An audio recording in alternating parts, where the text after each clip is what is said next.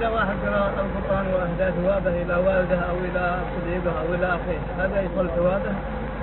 في خلاف بين العلماء، بعض أهل العلم قالوا إن إذا أهدى الثواب أراه هذا الثواب أن يصل، وهذا قول الأكثر من أهل العلم، وقال آخرون إنه لم يرد عن النبي صلى الله عليه وسلم عن الصحابة فعله فلولا ترك، ولكن ذوب لهم الصدقات والدعاء، وهذا أولى إن شاء الله، أولى لا حاجة إلى تفسير القرآن، يقرأ القرآن لنفسه يقول ثوابه لنفسه، لأنه لم يرد عن النبي صلى الله عليه وسلم والصحابة أنهم فعلوا هذا، فلولا عدم ذلك. ولكن يتصدق عن الميت بالنقود بالطعام هذا ينفع الميت في إجماع المسلمين، هذا الدعاء له بالمغفرة والرحمة في أي مكان ينفع.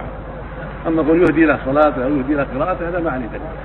كذلك إذا مات عليه صيام ما صامه وقد طاب من مرة ولكن تساهل وصام يصام عنه، النبي عليه الصلاة والسلام قال من مات وعليه صيام صام عنه وليه أقاربه.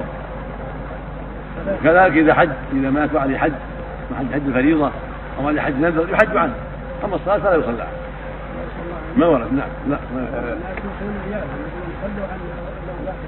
لا لا لا صلاة عن الميت لا يصلى عن الميت ولا وليس له أصل. نعم.